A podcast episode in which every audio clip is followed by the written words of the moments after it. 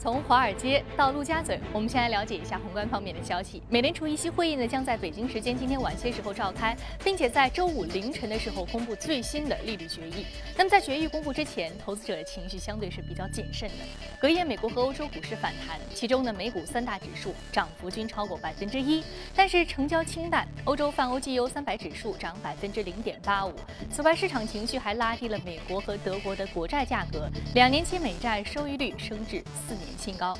世界银行经济学家发布报告警告称，市场对于美联储启动货币政策正常化的预期上升，将可能会导致新兴市场的资金流入减少百分之四十五。报告建议美联储谨慎地考虑加息的决议。此前呢，IMF 也提出过类似的建议。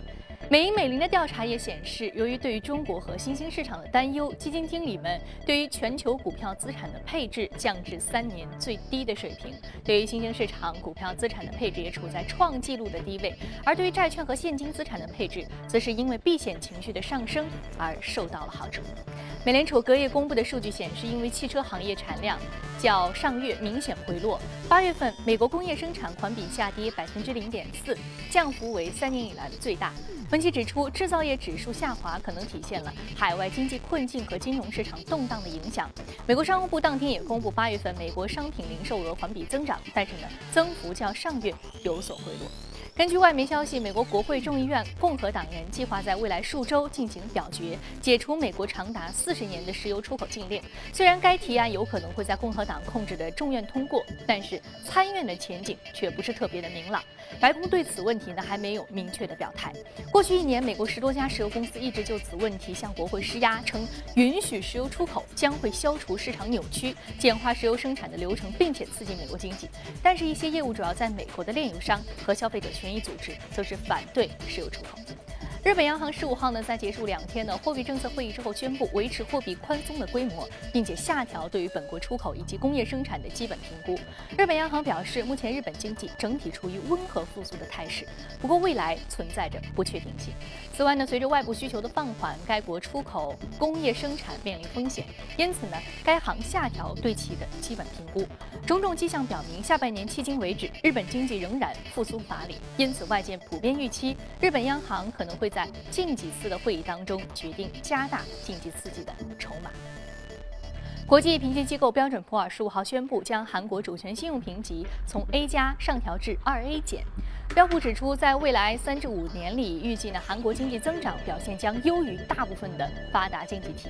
标普指出，韩国银行的外债减少，而短暂借款占外债总额的比重下降，外部融资形势显著恶化的风险愈发的遥远。好，刚刚我们浏览完了宏观方面的消息啊，我们知道隔夜虽然市场投资人的情绪相对是比较谨慎的，但是呢三大指数依然是出现了上涨。我们具体来看一下它们的涨幅。道琼斯工业平均指数上涨了百分之一点四，纳斯达克综合指数上涨百分之一点一四，而标普五百指数的涨幅是百分之一点二八，涨幅均是超过了百分之一点一。好，接下来再来关注到的是第一财经驻纽约记者葛维尔在收盘之后给我们发回的报道。世界投资者的目光都集中在美联储身上。虽然隔夜美股走高，但交易量清淡，显示投资者的谨慎情绪。根据《华尔街日报》在上周五的调查显示，百分之四十六的经济学家认为美联储将会在周三和周四的议息会议上宣布加息。而在八月份的时候呢，这一预测数字曾高达百分之八十二。其中很大一部分的原因来自于近期的全球股市震荡和对于中国经济的担忧，令市场预测美联储有可可能会推迟加息的时点，而根据巴克莱在周二公布的一项调查显示，超过百分之四十的投资者认为，来自中国和其他新兴经济体的增长放缓将会成为全球市场金融市场未来十二个月的主要风险。根据芝加哥商品交易所的 Fed Watch 数据显示，投资者预测美联储将在今年内加息的概率约为百分之六十一。八月份的时候，受美股陷入盘整区间的影响，反映市场波动的 VIX 恐慌指数曾暴涨百分之一百三十五，周二则稳定在二十三点附近。而根据彭博社的报道，自一九九零年以来，每当美联储升息时，VIX 指数平均约是位于十七点附近。非常感谢葛瓦尔给我们带来的简单的市场观点的一个汇总。这里是正在播出的《从华尔街到陆家嘴》。刚刚我们浏览完了宏观方面的消息啊，市场最为关心的还是今天将会举行的美联储议息会议以及周五公布的决议。那在节目的一开始呢，我们依然将延续前两天的一个话题，继续来聊一聊美联储议息会议这次可能的一个节奏。马上进入到今天的节目。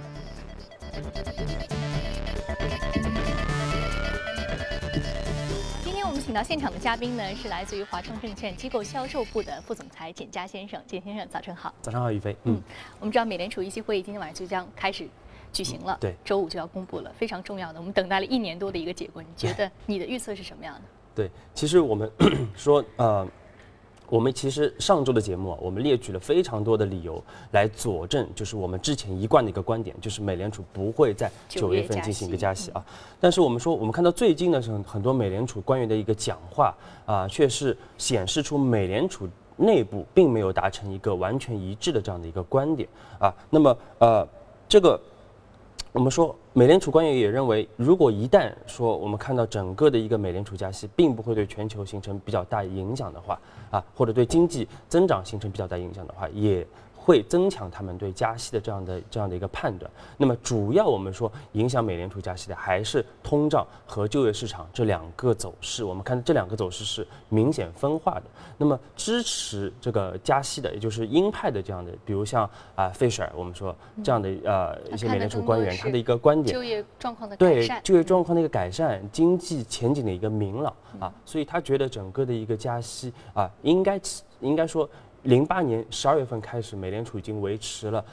非常长时间的一个零利率的一个水平。那么目前应该是消除这个零利率的这样的一个非常好的一个时间啊。但是作为鸽派的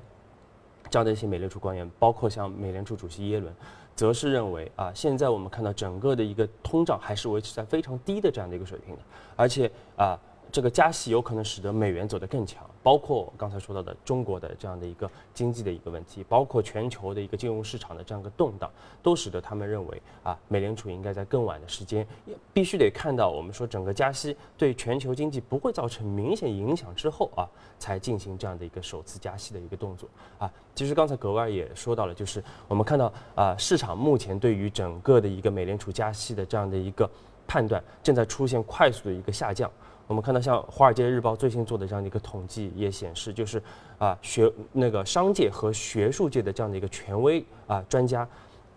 在八月初的时候，他们还还有百分之八十二的人认为美联储会在九月份加息。目前这个概率已经大幅下降到百分之四十二啊，而在十二月份加息的概率上升到百分之三十五，明年加息还有。百有百分之十的人认为是明年才会加息，明年加息更符合 IMF 他们的一个呼吁。对，包包括我们看到，其实世界银行啊最近也是发布了观点，也是认为明年加息可能会啊更有利于这个全球经济的一个走势啊。另外，我们看到其实市场的语言其实更能说明问题。我们看到我们一直说的就是啊联邦基金利率期货这样的一个走势，我们看到其实这样啊在啊。这个九月份加息的概率目前已经大幅下降到百分之二十四，而最有可能的还是十二月份，是它的概率是在百分之五十五。但是我们要，因为要反过来说一点，其实九月份不加息啊，它其实也存在着一定的一个风险。那么首先我们说是美联储的一个道德风险，因为美联储之前一直强调的是，我们看到数据。改善了，我们就加息，就我们就开始加息。但是目前其实数据已经在明显改善，但是他们没有，他们不一定能够遵守这个对，但是他们现在又说，我们要还要观察整个的一个金融市场的一个表现啊。所以我们说它有一个言行不一的这样的一个一个举动啊。但是我们说，其实最重要的还是整个的一个美联储的，如果它的一个政策发生错误的话，比如说什么叫错误呢？就是过早加息或者过晚加息啊。那么其实对美国的整个政治走势都会有比较大的一个影响。为什么？因为耶伦他是奥巴马选出来的这样的一个美联储主席，而且他们同为啊民主党人。但是我们知道明年美国就要进行大选了，所以呃如果他的一个决策出现失误的话，那么对民主党的选举会产生比较大的一个影响啊。因此，我们说这个啊呃这个整个加息是非常重要的，所以我们还是呃期待整个后面的这样的一个美联储议息会议的一个决议。嗯，所以这个议息会议的决议不仅仅是经济层面的，是。经济层面包含的其实就已经很多了，新兴市场现在经济的放缓，还包括美国国内的一个金融状况，因为金融数据出现了一定分化，这就是让他们已经很焦头烂额了。更重要的是，他们的这个决定，尤其是耶伦，相对他是一个比较鸽派的人，啊，这个鸽派的这样的一个行事方式，它能不能最终做出一个有利于民主党人明年继续在这个大选当中能够再执政四到八年的这个情况当中，是取决于他的这个决定啊。对，呃，所以说。经济层面、政治层面是美联储这一次议息会议决议当中传递给市场的一个重要的一个决策的参考。嗯，那另外我们看再来说说油价。刚刚我们在这个宏观的消息当中就有一条非常重要的新闻，就是对于美国是不是该这个放开出口原油的这样一个声音，对，啊是有分化的。嗯，有人认为不要，有人认为要。嗯，啊，那我们看到其实油价一直你对油价的这个观点是比较偏空的。嗯。之前你说你在大家油价还相对比较高点的时候，你就说它会跌到四十，甚至是三十。嗯但现在我们看到它已经快速跌到了三十七美元每桶的时候，之前你又认为油价短期内或将企稳啊？你的观点一直相对比较超前。那你认为接下来油价的走势会是什么样？会受到什么样消息的影响呢？嗯，对，其实呃，刚才主持人说了也非常重要一点，就是美国的那个政策的一个变化，这个我们还要拭目以待，因为它是影响到整个为什么我们看到北海布伦特油价和美国的啊 WTI 油价有一个非常大的一个价差，那么主要还是因为美国的这样的一个之前对于禁止原油出口的这样的一个限制啊。那我们其实说回，我们其实一个月之前我们曾经说过，其实那时候油价是快速下跌到三十七美元，当时我们认为油价短期啊也不用特别的悲观，因为可能会出现一定的一个反弹，但是确实。是看这个反弹是出现了，确实出现了一个二次反弹，但目前整个走势还是相对比较艰难。我们看到上周整个的一个国际原油的价格还是下跌了百分之三啊。那么从需求层面来看，我们看到像美国的能源协会啊，能源资源资料协会，那么也是下调了美国一五年和一六年两年的整个的一个日均原油的需求的这样的一个预期。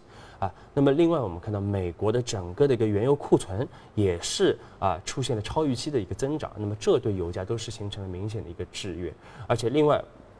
我们看到像最大的原油生产国沙特，它是明确拒绝说要召开欧佩克的紧急会议啊，来来。讨论整个减产的一个问题啊，这其实我们，所以我们说整个的原油目前还是处在一个供过于求的这样的一个局面，而且可能长期维持在这样的一个局面啊。包括像美国，如果一旦美国说。呃，取消原油出口的一个禁令的话，那么对于全球市场来说，又增加了一个新的整个供应量啊。所以我们说，呃，这个我们对于油价，包括我们看高盛，其实最近又喊出来说油价要跌到二十美元。我们说这个也是个比较大胆的一个判断，但是确实目前整体来看，油价还是偏空的啊。但是。我们说，其实我们最担心的是什么呢？如果一旦油价维持在四四十或者更低的这样的一个长期低于它的一个成本价，长期低于成本价的话，非常有可能会引发地缘政治的一个问题啊。我们其实已经看到陆陆续续的有这样的一些苗头出现，尤其在中东地区。对，所以如果要消除、要要使得油价上涨的话，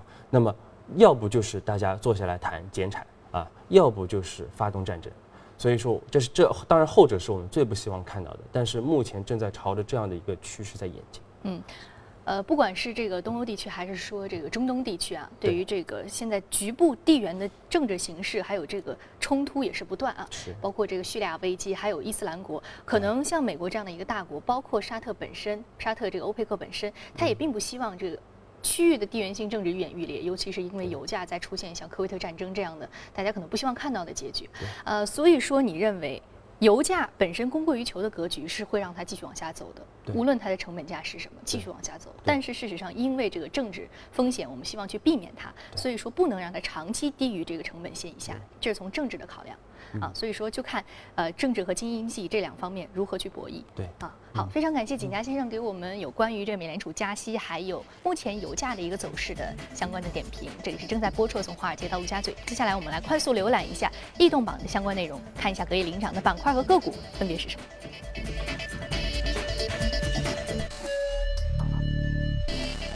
来自于包括啊工业品、消费品、健康护理、金融、科学技术是领涨的板块。相关的个股方面呢，是来自于电子设备、医疗、化工，还有生物制药。我们将要说的这个是 Maxwell Technologies，是电子设备个股，上涨幅度是百分之十八，目前的价格是六点零三美元每股，是能量储存和动力输送元件开发制造商，是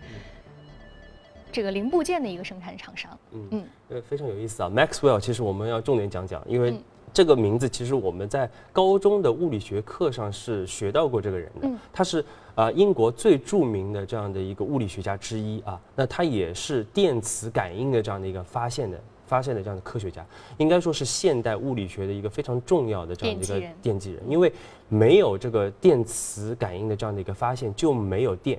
如果没有电的话，就没有现代的工业。所以我们说这个人非常的重要啊。然后 Maxwell 这家公司呢，就是以他为命名的这样的一家公司啊，总部也是位于美国的特拉华州。那么生产的也是和电相关的，就是主要是啊工业和信息安信息领域的这样的一些，包括我们刚才说到像一些电能能量储存的一些系统，包括电子传输的一些一些系统啊。那么昨天它出现一个大幅的一个上涨，主要是因为它的一个核心的产品，也就是它的超级电容，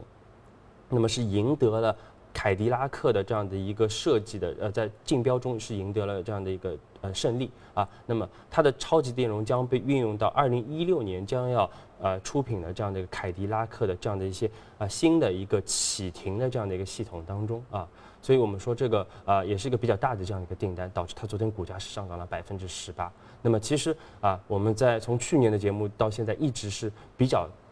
建议大家要重点关注整个的一个汽车电子行业的发展，因为汽车是一个非常庞大的这样一个产业啊，应该是说是仅次于房地产的这个最大的这样的工支柱产业。我们说，汽车电子将会呃它的渗透率正在逐步逐步的一个提升啊。对于对于这些呃进行汽车电子行业。这个开发和生产和销售的公司来说，我们认为整个前景还是非常广阔的。嗯，电子汽车这个零部件的一些重要的技术的革新，啊，其实汽车行业我们说过很多，包括汽车后市场、车联网这些话题啊。而且具体的这些零部件的厂商也是值得关注的，因为汽车保有量的不断的持续的上升，电子化的一个电子化的一个上升啊，也是。这个经济复苏的重要的一个标杆和衡量标准。好，非常感谢简佳先生这一时段的一个点评。接下来我们来一组最新的全球公司资讯。根据外媒消息，由于中国经济减速和产能过剩的影响，大众等主要的汽车厂商已经开始在华削减产量、薪资以及其他的成本。报道称呢，大众将会取消长春附近工厂员工的奖金，并且压缩生产的班次。大众旗下的品牌奥迪也表示，在中国将会减产，而将每周工作的天数从七天改为五天，以应对。A 六等车型需求的下滑，宝马集团周二表示，已经削减了当地生产的三系和五系车型的产量。通用电气公司周二宣布，计划呢将美国的五百个动力涡轮机生产职位迁至法国、匈牙利和中国，因为在美国国会暂停美国进出口银行经营权之后，已经没有办法从该行获得融资了。其中四百个职位将被迁往法国，而另外一百个将被迁往匈牙利和中国。科技巨头惠普周二宣布，计划进一步裁员二点五万至三万人，约占公司百分之三十。百分之十的三十万员工当中的一个占比。那此次裁员呢，是惠普削减了二十七亿美元年度成本的一部分的计划，主要是涉及企业服务部门。去年十月，惠普曾经宣布裁员五点五万人。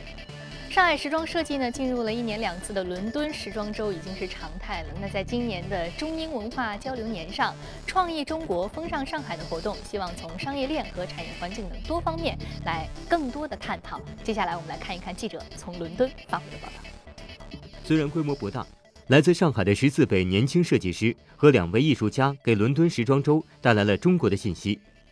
经过这些年的发展。中国时尚设计和品牌正逐渐进入海外同行的视线，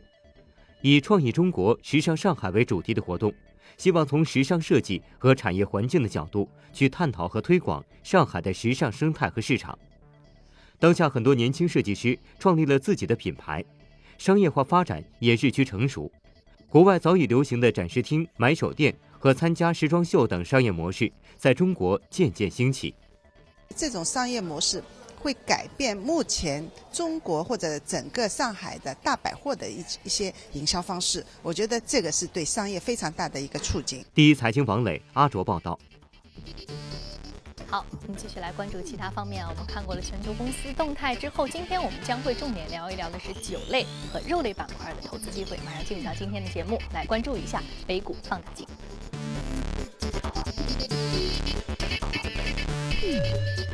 我们先要说的这个是帝亚吉欧上涨幅度百分之零点七二，食品饮料板块我们也说的比较多的一只个股。另外一个是这个泰森食品是养殖业，上涨幅度百分之零点九九。我们先来说一下这个地亚吉欧，地亚吉欧在之前节目当中你也提到过，而且是在那一波震荡行情的时候，其实你就提到过。那么食品饮料板块在接下来的走势当中，呃，也比如说啊，像这个 A 股的这个贵州茅台等等，其实之前都有非常强劲的表现。那因为后波的这个状况还会延续这种强势？的态势吗？嗯，对，其实我们先就简单说说 Diageo。Diageo 也是啊全球最大的这样一个酒类公司啊，它呃旗下是管理着非常多的这样一个世界第一的品牌，像啊第一的。呃，苏格兰威士忌，百利呃那个 Johnny Walker 啊，第一的利口酒百利甜，嗯，有点像星座酒行涉及的对，但是应该比星座酒行它的整个虽然股价表现可能没有它那么好，但是整个的一个品牌知名度应该来说啊，比星座要来的更强一点啊，而且它的规模来的更大啊。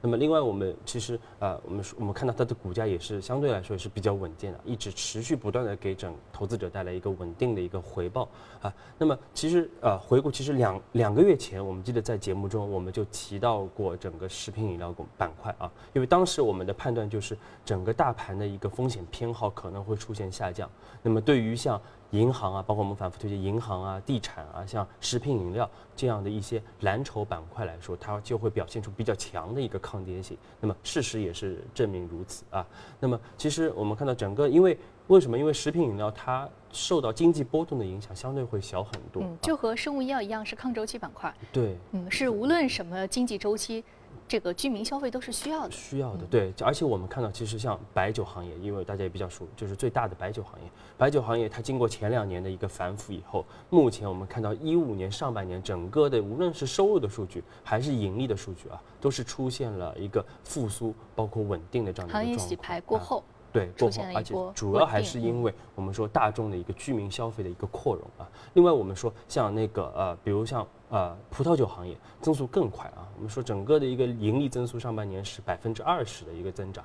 另外，我们看到像进口的葡萄酒，呃，上半年我们看到这个数据是啊，它的一个进口量是达到了二十六万千升啊，基本上是。百分之四十二点六的这样的一个大幅的一个上涨，我们说整个的，因此我们看到整个的一个葡萄酒的一个需求量还是非常的一个惊人的。另外，我们一直也说到，像那个啊，预调的鸡尾酒的增速也是持续保持一个高增速啊。另外，我们说前两天也是公布了整个国企改革的这样的一个呃指导的一个方案，那么。就是食品饮料行业里边有大量的这样的一个国企，我们说，呃，这些企业也会受益于这样的一个国企改革的未来的一个推进啊。包括我们看到五粮液其实已经停牌来进行整个的一个改制了，因此我们说，我们还是建议投资者要关注整个食品饮料板块啊，无论是说这个业绩的稳定性，还是说这个行业的一个反转啊。食品饮料板块，刚刚我们说的这是饮料板块，我们再来说这个食品板块，泰森食品是非常知名的一个品牌了，是养殖业的一个。呃，主要的是以食品行业的一个原料提供商。对，嗯，对，它主要是啊，我们说主要是猪肉、鸡肉和牛肉的这样的一个呃，全球应该是最大的这样的一个提供商。而且，二零一一年它就进入中国了，我们看到非常重视在中国的一个发展。我们目前在商超里边也可以看到大量的它的这样的这样的一个产品啊。那么，其实说到整个肉类啊，我们就不得不说到对于整个的一个啊这个肉价的这样的一个走势，其实。从今年三月份到现在啊，我们看到整个的一个猪肉的价格是从底部上快进行了一步快速的上涨，目前已经在十八元这个每公斤的这样的一个非常高的一个水平，也是一个比较历史的一个高位。但是我们认为整个的一个肉价，包括特别是猪肉的价格，还有可能出现进一步的一个上涨啊。那么为什么会有这样的一个判断啊？主要从供给层面来说，我们认为整个的一个啊，这个母猪的这样的一个产能啊，它会在长期的一个阶段维持在一个比较低的这样的一个水平啊。那么从需求层面来说，我们说现在是属于整个猪肉的一个淡季，但是进入十一月份就会进入传统的一个旺季。那么在整个供给不足的这样的一个情况下啊，整个猪肉有可能会上涨到比如说二十元每公斤的这样的一个水平啊。另外，从更长期的角度来说，我们刚才也说了，其实整个的一个啊供给，我们认为可能会维持半年到一年的这样一个低水平，这个这个有个 L 型的一个走势，维持在一个比较低的一个水平啊。因此，我们说，在整个的二零一六年，整个猪肉的价格可能持续维持在十八到十九元每公斤的这样的一个高位。那么，这对于养殖的这样的一些企业来说，我们会。我们认为整个的盈利水平会有比较明显的一个提升啊，而且我们看到，其实养殖的这些公司啊，在这一轮的一个大跌当中，特别是一些龙头的公司，抗跌性非常强，甚至有一些绝对的收益的一个品种啊，主要还是和它的一个基本面是有密切的关系的。再迅速的浏览一下 A 股的相关的一个标的，我们刚刚说到这个食品饮料行业是抗周期的一个板块，其实这一波的股灾当中呢，也是有一个比较明显的一个抗周期性的啊。好，那由于时间的关系呢，我们在之后的节目当中再为您盘点一下 A 股的相关食品饮料行业的。标的，这里是正在播出的《从华尔街到陆家嘴》，非常感谢简家先生的一个精彩解读。那今天播出的内容，您可以通通过我们的官方微信公众号“第一财经资讯”来查看。另外，你有什么样的意见和建议，可以通过微信留言。此外，您还可以到荔枝和喜马电台搜索“第一财经”进行收听。